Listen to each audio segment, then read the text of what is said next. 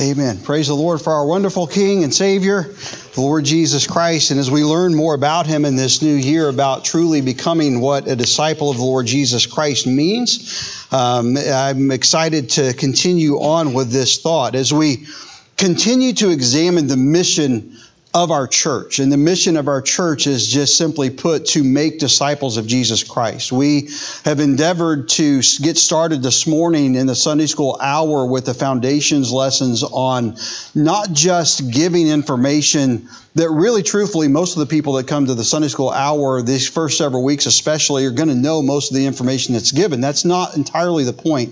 It's not to just give information, but it's to equip the church to share that information with others. Uh, to teach us and train us that we might disseminate that knowledge and what Jesus has done in our lives into theirs. And so, as we look at our mission and we uh, have understood last week really the concept in the Sunday school hour of what a mission is, uh, then we begin what is a disciple. And so we looked last week at, uh, at what is a disciple, and we're going to continue with that thought this morning. Uh, but simply put, a disciple is a student. It is one who dis- disciplines himself in the teaching and the practices of another. Now, that's a very simple definition, uh, and we're not going to overcomplicate it and repreach last week's message. But uh, we examined last week these three basic concepts of what a disciple is. And we said this that first, a disciple is a listener. If I'm not willing to listen, I cannot learn. Uh, I have to be willing to quiet my heart, to quiet my mind, and to cast aside my own prejudices or preconceived ideas about a particular doctrine, a particular passage of Scripture, a particular tradition, and be open to the truth of what saith the Scripture. Uh, to be quite frank this morning, uh, what what I have learned over the years that I have have believed the Bible to say a lot of things that were taught in churches that I attended that the Bible really didn't actually say. They weren't always bad things, but sometimes they were things that were either watered down or they were over, oversimplified or uh, they simply were the wrong things biblically were emphasized. And so our endeavor, my endeavor in life is to examine what saith the scripture. What does the Bible say? Because outside of what the Word of God tells us, as the Holy Spirit guides us through it, uh, really, the other parts of it are, are, however deeply entrenched they may be, uh, are just the traditions of men. And so I want to be uh, wise enough and be willing enough to open my heart to God, to His Holy Spirit as He leads me. And that requires me silencing uh, all of those things and just looking objectively with a fresh look at the Bible, what saith the Scripture? And that's the way that we try to approach things. It's the way that I try to approach approach passages as I prepare sermons. I want to learn to be uh, a listener. We also stated last week that a listener then becomes a learner. So if I would be a true disciple of Jesus, I must first listen. And as I learn to listen, then I begin to learn. I begin to learn the information. I begin to learn about who Jesus is. I begin to learn, uh, as just as importantly, about how did Jesus do ministry. We do ministry the way the churches before us have done ministry, but we're commanded to, to do ministry the way that Jesus did ministry. Uh, and that's what we're examining here. We also stated that a disciple is a liver, a liver out of that which has been learned. And so uh, if I can listen and then learn, but I never live that which I have been taught, then I'm not a true disciple of Christ. Uh, and I know that semantically we can get into all kinds of arguments about if you trust Jesus and you're his disciple. I'm talking about a true, dedicated, committed, Bible believing, uh, intentionally becoming a disciple of Jesus, not the casual crowd that followed him from miracle place to miracle place, but those that stood with him, those that carried on his work after he ascended into heaven. So we could say it this way a disciple seeks to learn embracing the teaching and implementing that which is learned, thus becoming a version of his teacher. Now, I ask you this morning, is that not biblically what Christians are supposed to be? A version of our teacher. Are we not supposed to become Jesus? The, the Christians, the church were called Christians first at Antioch. It was given in a derogatory term, as it uses a derogatory term, uh, that they then embraced because though others tried to mock their following of Jesus, the following of Jesus is what we are supposed to be all about. And so, as we continue to look at Jesus' process, he reveals to us what we should be becoming. Now, we should be becoming more like Jesus each and every day. That's what God has put in our heart to do. That's why the Holy Spirit indwells us, and that's what's going to bring honor and glory to God. Our text records for us the call of Jesus upon Andrew, Peter, James, and John. And we're going to look at this. And I think that uh, sometimes we have in our mind that, uh, that Jesus uh, went and was baptized and then, uh, and then they met him for the first time and then uh, they, his call was on their life. And that's just simply not the case. And we're going to look at that timeline uh, a little bit this morning. And so as we see them as they're called, what we see is that in his call, he tells them them from the very beginning the purpose for which He has placed in His call upon their life. He says, Follow me, and I will make you fishers of men. That is an early statement of what he tells us in the Great Commission and reiterates to the church at his ascension in Acts chapter 1 and verse 8. We are to go and we are to preach the gospel. And we are to be baptizing and then teaching others to grow in the admonition of the Lord uh, so that they might go out and tell others also. We're good at going, we're good at sharing the gospel, we're good at baptizing, and somehow the church has forgot bringing people along to a spiritual, mature state of Christianity. And that's what Jesus has called us to do. And he tells them that here from the very beginning. If you follow me, I will make you fishers of men. It's the exact same thing that he tells them. He lays the groundwork. We see uh, not only did Jesus tell them in verse number 19, and we're going to look at this more closely in a moment, that he would make them fishers of men, but we see in verse 20 and verse 22 their immediate commitment to the call. It was not a casual, oh, well, we'll go and try this for a while. When Jesus said, Follow me, they left their careers behind, they left family behind, and immediately they followed Jesus. They went where Jesus went. They did what Jesus did.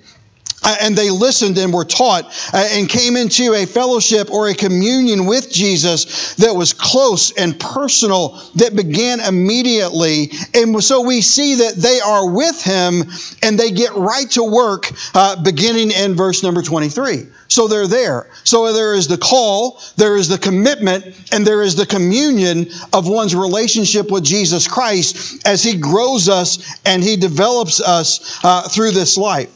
Now, what we see here is that they did not enter into this relationship lightly. A true relationship with a, a disciple lead to his disciple or the one that we are following, Jesus in particular, in our case, uh, is a strong commitment. It is a binding commitment. I'm reading a book now uh, by, about discipleship by a man named Reggie Campbell. He's not a, a minister full time, he's actually a secular businessman. Uh, and But for the last 15 years, he has discipled one group of men per year. He, and, and they, didn't, they don't choose him. They don't come to him and say, hey, would, can we be included in your next group? He prays and he handpicks about eight to ten men and they meet together on a weekly basis for a year and his goal is to, to share with them how god worked in his life and develop them and before they can even begin the process with him he calls he requires them to sign a, a, a contract if you will a commitment that once they finish this program that they will continue to live it and they agree from the outset that they will then take at least one other group of men within a certain period of time through the same process. That's essentially what Jesus does here. He says to them, Hey, follow me and I'll make you fishers of men. And then what do we see them do later on? They're the ones after his ascension that go out and make fishers of men.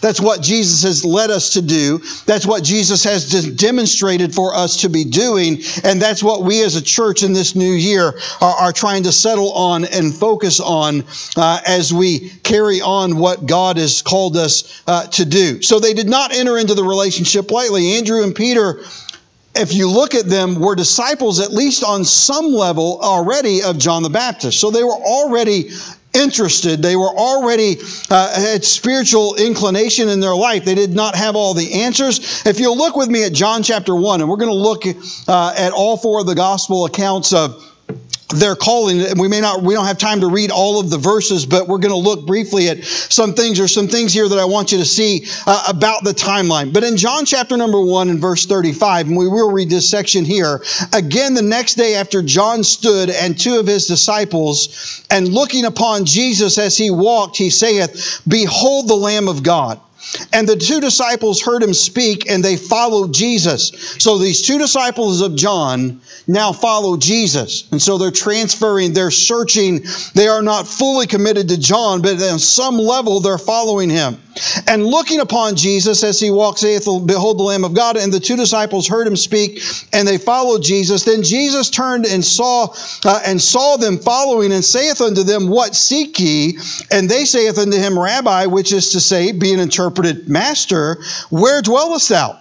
He saith unto them, Come and see. And they came and saw where he dwelt and abode with him that day, for it was about the tenth hour. And one of the two which heard John speak and followed him was Andrew, Simon Peter's brother. He first findeth his own brother Simon and saith unto him, We have found the Messiah, which is being interpreted the Christ. And he brought him to Jesus. And so we see in John's account, how they're there, they're, they are witness to John the Baptist. They are at least on some level following him. But Jesus now is baptized, and as Jesus retires to his encampment, they follow him. They're hungering, they're searching, they're seeking, but Jesus has not yet called them. Now I want you to turn back and look with me at Mark chapter number one. At Mark chapter number one uh, as we as we look here. We're going to come back to our text in Matthew uh, in just a moment. But in Mark chapter number one, in verses uh, 19 and 20, and I want you to notice, Mark chapter one begins the very first verses with the ministry of John the Baptist. Okay, so many of you will have headings on top of different sections or different paragraphs of your text here. So notice in, in verse uh, number one here, uh, the ministry of John the Baptist is, uh, is taking place. In verses 9, 10, and 11, we see the baptism of Jesus. Okay? So as we look there, and for sake of time this morning, we can't read every one of these verses, but jot it down in your notes and go back and examine what I'm showing you now. In verse 12, we see that immediately after the baptism of Jesus is the temptation of Jesus. We know that the temptation of Satan was 40 days. We know that after that temptation that Jesus came back to Galilee. So there's a period of a minimum of 40 days and perhaps as much as 60 days between the baptism of Jesus and the call of, of these first disciples. And so, as we look and we consider, and you see his first Galilean ministry, uh, and then in verse 16, uh, he calls Peter and Andrew. And again in verse 17, it says, And now as he walked in verse 16 by the Sea of Galilee, he saw Simon and Andrew, his brother, casting a net into the sea, for they were fishers. And Jesus said unto them, Come ye after me, and I will make you to become fishers of men. And straightway they forsook their nets and they followed him. Now I want you to turn and look at Luke chapter number 3. In Mark and Luke chapter number 3, and what we see here again in the verse verse of chapter 3, the ministry of John the Baptist. And so we see then, as we hit the ministry of John the Baptist, that in verse 21, 22, we have the baptism of Jesus. Then we see the genealogy of Mary, the mother of Jesus, given. Uh, and then uh, we see that uh, the temptation of Jesus happens at the beginning of chapter 4. So in Luke chapter 4, again, uh, John the Baptist ministry is underway. Jesus comes and is baptized. Then Jesus is led by the Spirit into the wilderness to be tempted. He's not yet called these men, but they clearly as according to the text in John, have interacted with him. They have met him. They have learned some things with him. They've sat in, in at his encampment uh, and dealt with him. Then we see in verse in, in Luke chapter four, uh, after the temptation, uh, in verse fourteen, that Jesus returned into the power of, in the power of the Spirit into Galilee, and there went out a fame of him throughout all the region about, and he taught in their synagogues, being glorified of all. So then we see him at the synagogue in Nazareth uh, as we move forward. Uh, and then we see him healing Peter's uh, mother, uh, his Peter's mother-in-law uh, at the end of chapter number four. Then in chapter five. Notice in chapter 5 and verses, uh, and verses 2 through 11 and saw two ships standing by the lake and but but the fishermen were gone out of them and were washing their nets. And he entered into one of the ships which was simon's and prayed him that he would thrust out a little from the land. Uh, and he sat down and taught the people out of the ship. Now when he had left speaking he saith unto simon launch out into the deep and let down your nets for a draught. And simon answered saying unto him master we have toiled all the night and have taken nothing. Nevertheless at thy word i will let down the net. And when they had this done, uh, they enclosed a great multitude of fishes in their net brake. Uh, and they beckoned unto their partners which were in the other ship, that they should come and help them. And they came and filled both the ships, so that they began to seek. And when Peter, when Simon Peter saw it, he fell down at Jesus' knees, saying, Depart from me. I am a sinful man, O Lord, for he was astonished and all that were with him at the draught of the fishes which they had taken. And so also was James and John, the sons of Zebedee, which were partners with Simon. And Jesus said unto Simon, Fear not, from henceforth thou shalt catch men. And when they had brought their ships to land, they forsook all and followed him. So there's a process here. And as we look at the example of Jesus and how Jesus is our example in all things, we see him come, we see him fulfilling the will of God for his life. He comes to begin his ministry. He is baptized by John. He has an early interaction with Andrew and then with Peter as he brings Peter to him. Uh, they're convinced that he's the Messiah, at least at this point, on some level. Jesus goes out and is led into the wilderness by the Holy Spirit, is tempted of Satan for 40 days, uh, comes back, begins ministering, and then as he comes to the Sea of Galilee, and in our text in Matthew, it lists several areas where people had gathered and come. Decapolis is just to the south of the Sea of Galilee. It's 10 communities that are formed around there in that Roman province of Decapolis. Uh, and he's there as they're laboring. They're still on their job, they're still in their task, they're still in their profession, and Jesus looks at them now after John's been imprisoned uh, and as, uh, as he's beginning his ministry and says, Hey, if you'll come after me, I will make you fishers of men.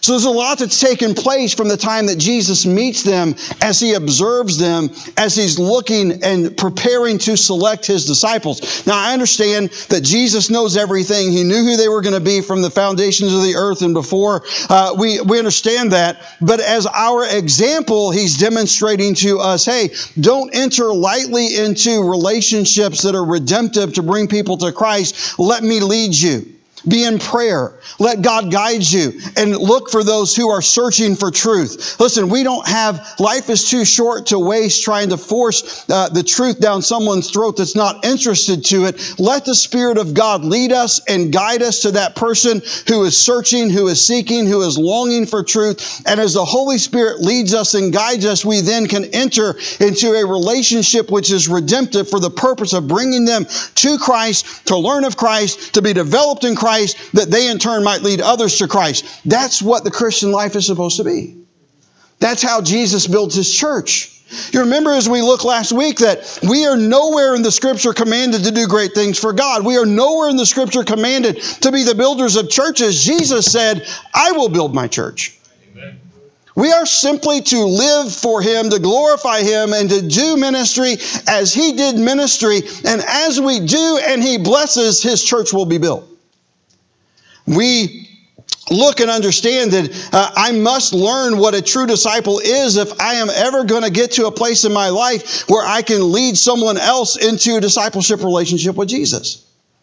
And so, as we consider that thought this morning, as we've looked at the timeline now of Jesus calling their life back in Matthew, uh, in chapter 4 in our text, we see in verse number 19, uh, and, and he saith unto them, Follow me, and I will make you fishers of men. We see, first of all, this morning that the disciples are called for a purpose. They are not called randomly. They are not called for convenience sake. They are not called because Jesus was going to be here for three and a half years and didn't want to go through life alone and didn't have anything better to do. He called them for a purpose. And my friends, this morning, if you know that Jesus Christ is your Savior, there is a purpose for your life. There is a purpose for what God has allowed in your life. There is a purpose for what God is doing in your life. There is a purpose for the people that God puts across the path of your life. There is a purpose in everything that God does and that Jesus is doing. There is a purpose. Well, Pastor, what is that purpose? Well, I think that we see here in verse 19 that the purpose starts with my being transformed. I cannot be effective in my walk with God until He changes who I was until he molds me into his image. Notice what he says in verse 19 Follow me, and I will make you.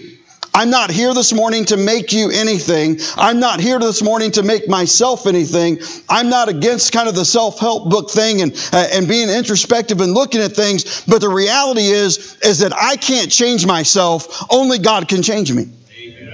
And we see people come in all the time to all types of different ministries, to all types of different things, thinking, hey, if I just get here and if I just become a part of this program, uh, then it's going to change my life. No, it is not.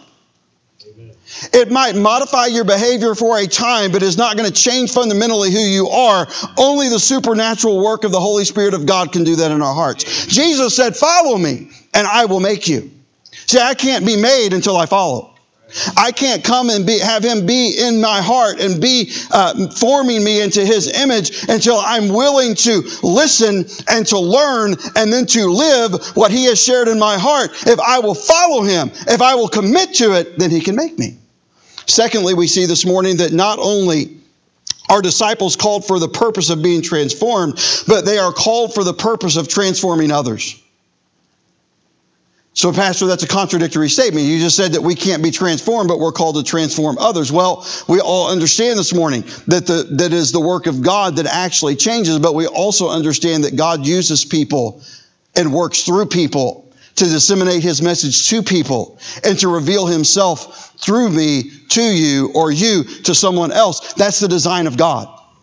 So we are saved, we are redeemed, we are changed, we are molded into the image of Christ for the purpose of then molding and having Him mold in our lives someone else for the glory of God.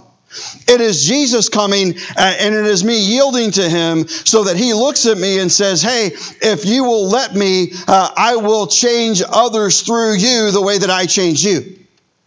That's his plan. That's what God wants to be busy doing in our hearts. And so we see this morning that disciples are called not randomly, but for a purpose. They're not chosen uh, just at, at, at, a whim, they are chosen and selected carefully. And I would challenge you as you begin to seek out and ask the Lord to lead you into redemptive relationships with coworkers and family members and uh, waiters and waitresses and neighbors and whoever God puts in your path, that you don't just go and latch onto someone that you can get to stand still for 30 seconds, but that that you will pray and actively seek the leadership of the Holy Spirit to guide you to that one who is hungering for truth, that a true, genuine relationship might be transmitted from you to them in Christ. And then enter into teaching and training them the truths of the Scripture. And so we look here and we see that disciples are called for a purpose. The purpose first of allowing God to transform me, and then the purpose of allowing God to use my life to transform the lives of others to live genuinely, to live intentionally, to live in a way that causes Jesus to be lifted up so that all men are lifted, uh, drawn unto him. And that's our job this morning. A Christian who is committed to the process of being a disciple of Christ is doing nothing more than lifting Jesus up. I am not trying to lift up self. You're not trying to lift up self. We simply lift up Jesus. And when you shine a light in the darkness, everyone's attention is drawn to that light. So we look and we see, first of all, the disciple is called for a purpose. Secondly, consider here that, that a disciple must choose to commit to the purpose. Jesus said, Follow me. They had a choice to make. They were not forced to follow after him. He came to them and he said, Hey, follow me. And notice their response. And they straightway left their nets and followed him. They already knew that Jesus was real. They already understood from the time that they met him at his baptism, at least Andrew did, that this is the Messiah, the Son of God.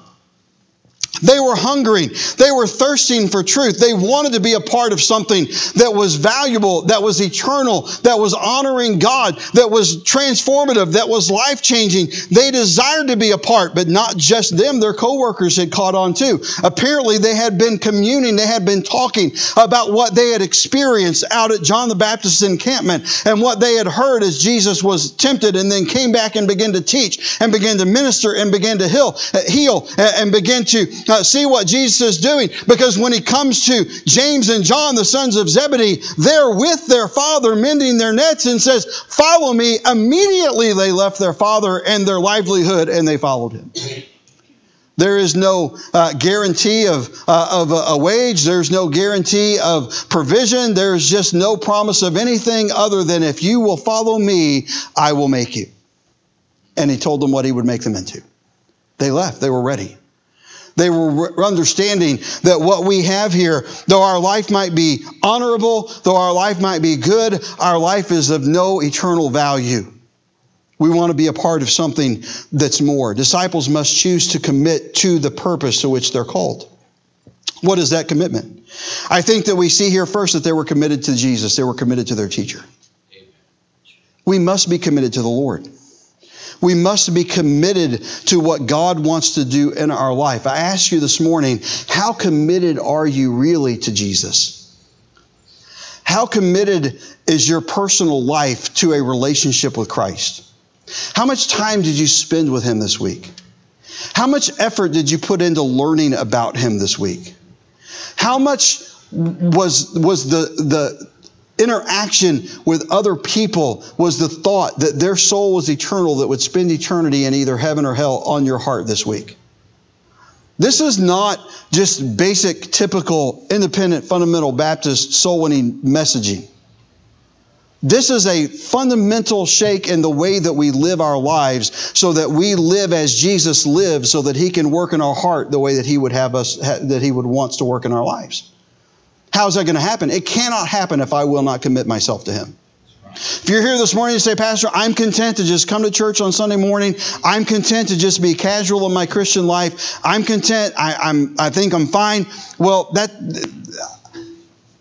you're missing out, but that's your decision and I'll love you and I'll pastor you and I'll, uh, I'll try to be there for you whenever you need me as best that I can. Uh, that, that's not going to hinder anything. I just hate it for you because you're missing out on the very best that God has for you. You're missing out on the opportunity for God to use your life to impact eternity. And we must be committed to Jesus, but not only must we be committed to the teacher, he says, Follow me, commit to me, come after me. Just forget about it. Just leave it. You must pick up your cross. You must leave father and mother behind. You must leave brother and sister behind. You must leave career and livelihood behind. And you must pick up your cross and follow me. Go where I go. Do what I do. Live as I live. I must be committed to my teacher. Not only must I commit to the teacher, but I believe that we see that we must be committed to the truth. They're one and the same, by the way, in our instance. I am the way, the truth, and the life. Jesus is truth. So when he says, Follow me, he's saying, Follow me, your prophet, your priest, and your king. He's saying, Follow me, I am truth. Listen, I'm not up here projecting or promoting that we leave behind uh, what we would like to do with life and just chase after uh, some fantasy that's written in some random book. What I'm promoting this morning is that we understand fundamentally that Jesus Christ is the living God of this universe who has sacrificed himself on Calvary's cross to redeem my soul unto my Father in heaven. And he has a purpose for my life. And because he created me and because he redeemed me, I have an obligation to follow him. It's not about me. It's not about you. It's not about our comfort. It's not about uh, whether we uh, are, are financially well off. It is about am I doing what Jesus told me to do? Am I committed to the teacher? And am I committed to the truth that he shared, that he brought? Truth. Nothing else matters. Nothing matters but the truth. Thirdly, we see this morning the disciples must commune with their prophet, priest, and king. See, we are called, and then we must commit. But upon that commitment, we begin a communion with Him. We have to enter into relationship with Him. We have to be close to Him.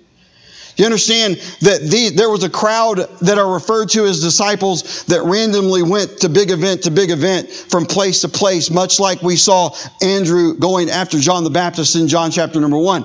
But what we are talking about here is a true, close, personal, interdependent discipleship of communion with Jesus. They went where he went. They slept where he slept. They ate where he ate. They were party to the ministry that he took in. They served when they were told to serve. They picked up uh, scraps when they were told to pick up scraps. They went out and they healed and they cast out demons when they were sent to do what he, when he sent them to do those types of things. Listen, they communed with their prophet. He is our prophet this morning. But he's more than a prophet, he's our priest and king. He is worthy of our sacrifice. He is worthy of our service. Uh, and what we see here, two primary things this morning. First, we see that they were with Jesus. They were with Jesus. Notice in the text, and Jesus went about all Galilee, teaching in their synagogues and preaching the gospel of the kingdom and healing all manner of sickness and all manner of disease among the people. And guess where they were? Right there with them they left and they followed him. And I'm just saying this morning that I must intentionally make a decision that I would commune with Jesus, that I must be with him where he is. I listen, the Holy Spirit indwells me. Uh, he is not indwelling me so that he can go where I go, but so that he can lead me to go where he goes. We see, secondly, here, not only that they were with Jesus, but that they were engaged with Jesus. They were engaged, I think, in four primary ways, and we don't have time to, to run this. We'll develop this more in the weeks to come. But we see four things here that I would like for you to just kind of jot down and, uh, and dwell on. They were engaged with Jesus, first of all, in conversation. You, you cannot spend time with someone and never have any conversation with them. There was dialogue. They didn't just follow him from behind and whisper and sneer and, uh, and, and wait for him to bark a command. I, I, don't see that relationship with them at all. I see a very close, personal, uh, friendly uh, communing, a lot of back and forth, a lot of asking of questions, a lot of giving of answers, a lot of uh, sharing what the vision of the future was and how uh, he was going to use them. And we see that all throughout the Gospels. I mean, everywhere that you look, you see Jesus with them, and nowhere is he ignoring the men that he's with. So we see uh, that they're, they're engaged with Jesus in conversation, but we also see, and we see here, that they're engaged with Jesus in labor.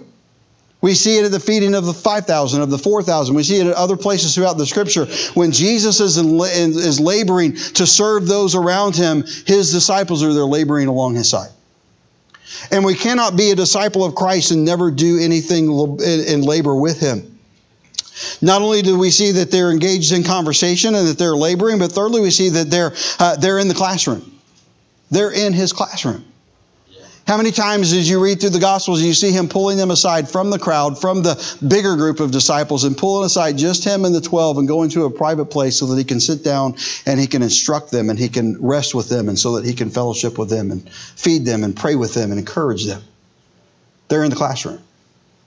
Are you in the classroom of the Lord Jesus Christ this morning? Are you in labor with Jesus Christ this morning? Are you communing in conversation with Jesus this morning? We see, fourthly, that oftentimes that they pull apart and they're in prayer.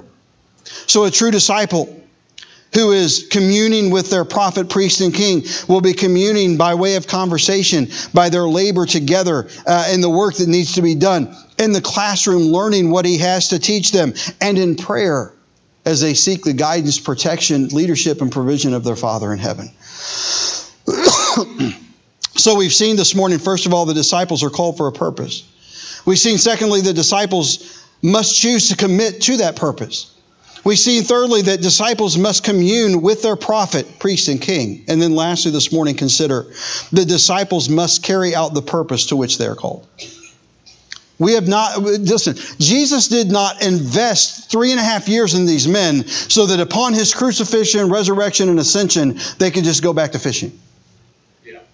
So that they could just go back to tax collecting.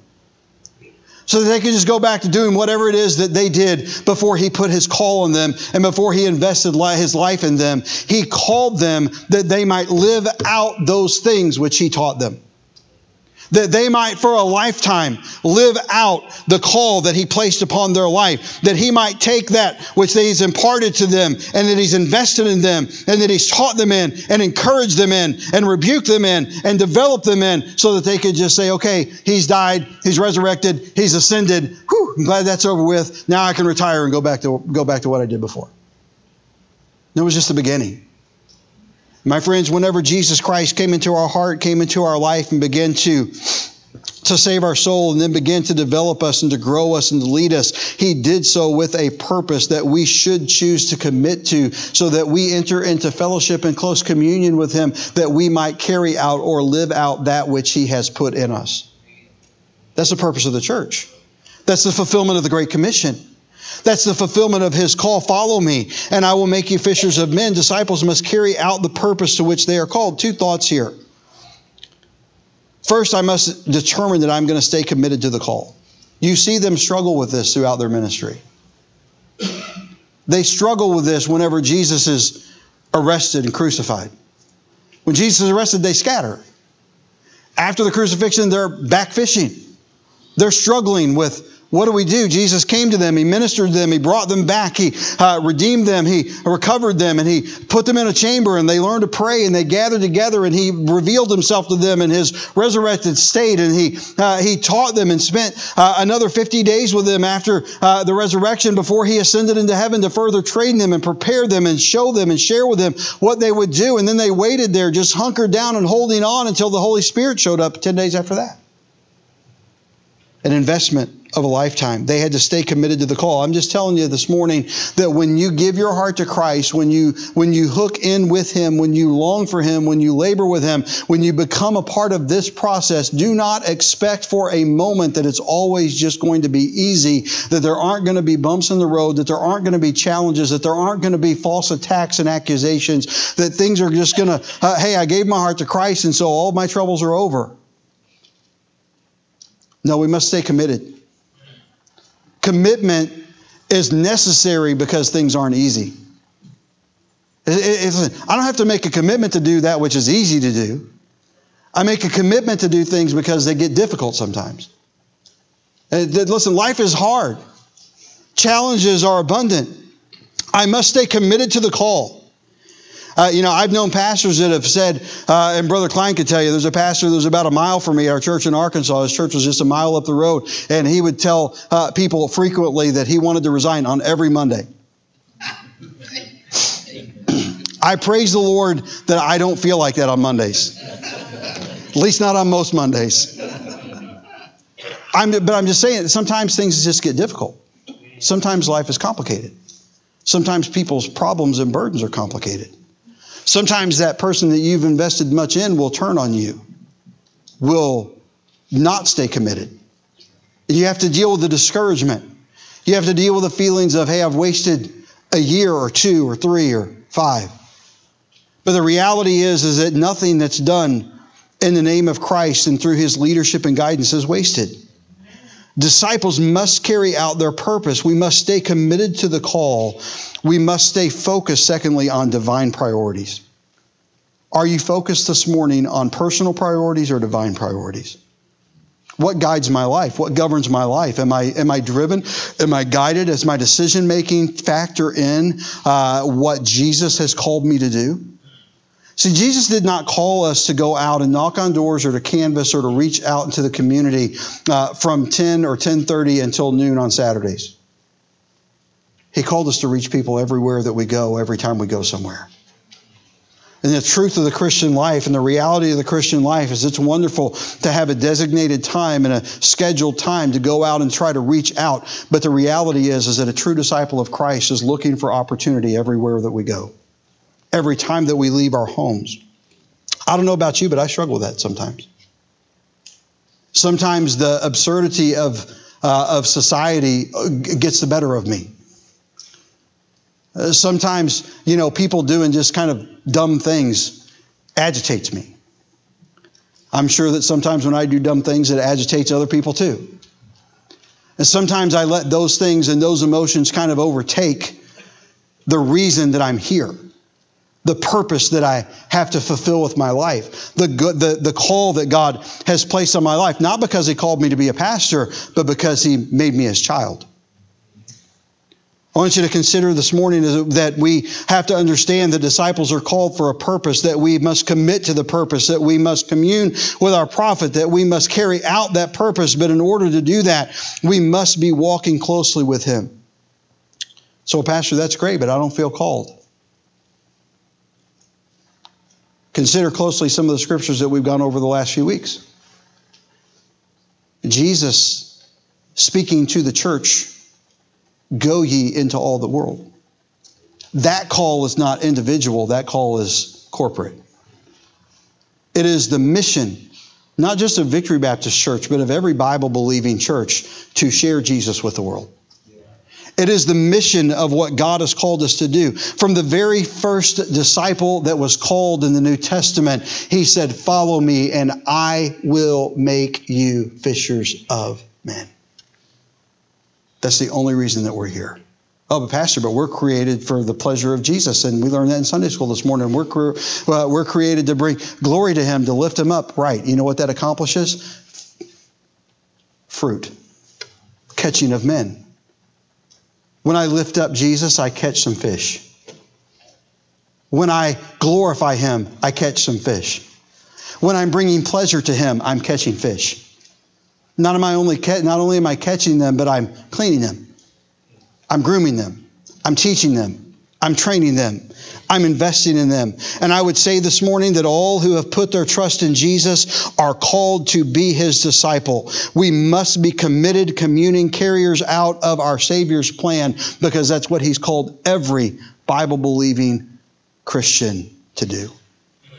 This call, we cannot hide behind a, well, that's not what I'm good at. That's not, listen, what we are sharing with you and what we are disseminating to our church and what we are putting out there by way of making disciples is not something that causes you to go out and confrontationally go up to a total stranger and say, hey, uh, if you die without Christ, you're going to go to hell. It is simply being kind and being compassionate and being led of the Spirit to make a friendship, to develop the relationship so that an opportunity grows that we might sit down and share with them them our faith uh, as the Spirit leads. Uh, it is not something that, if we do it the way that Jesus did it, is always going to be intimidating when we enter in. It's something that Jesus is simply going to lead our lives to do. So, Pastor, what about whenever Jesus sent them out two by two? Well, praise the Lord, He sent them out two by two. He did that one time, maybe twice. That's recorded. I'm not against going out two by two. We went out two by two yesterday. But I'm just saying this morning, what about all the times that he went to someone's house and ate dinner? What about all the times in the synagogue? I mean, he had people that were ripping the roof off of the ceiling to get to him sometimes. What about the blind men that he went to on the way to the roadside?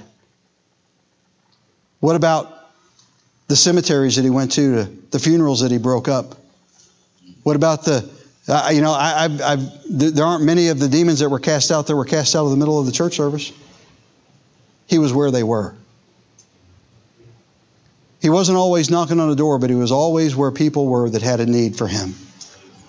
And our responsibility and our job as his children and as his disciples is to be where those who need him are so that we can lift him up, so that they can see the light in the darkness, so that they will be drawn to Him, so that we can impact their lives with His truth, so that they see in us someone who is genuine, someone who is real, not perfect, but empowered with the gospel, that life change might occur. It's the best way to share that, Pastor. Just share how Jesus changed your life. Just show them what you were before and how He's changed you. Just show them what a great, loving, wonderful God He is. And choose this morning to become a disciple of Jesus Christ. See, he came to them and he said, Follow me. And if you'll follow me, then I'll make you. But if they had not left the nets, if they had not left Zebedee, that would have been the end of the story. Don't let this morning be the end of the story for you. Don't allow the end of your not relationship with Christ and salvation, but your relationship with Him to be productive in your service of Him and being used for Him to end with you still on the boat. Get out of the boat. Let Jesus make you. And let's rejoice in what Christ accomplished as He builds His church.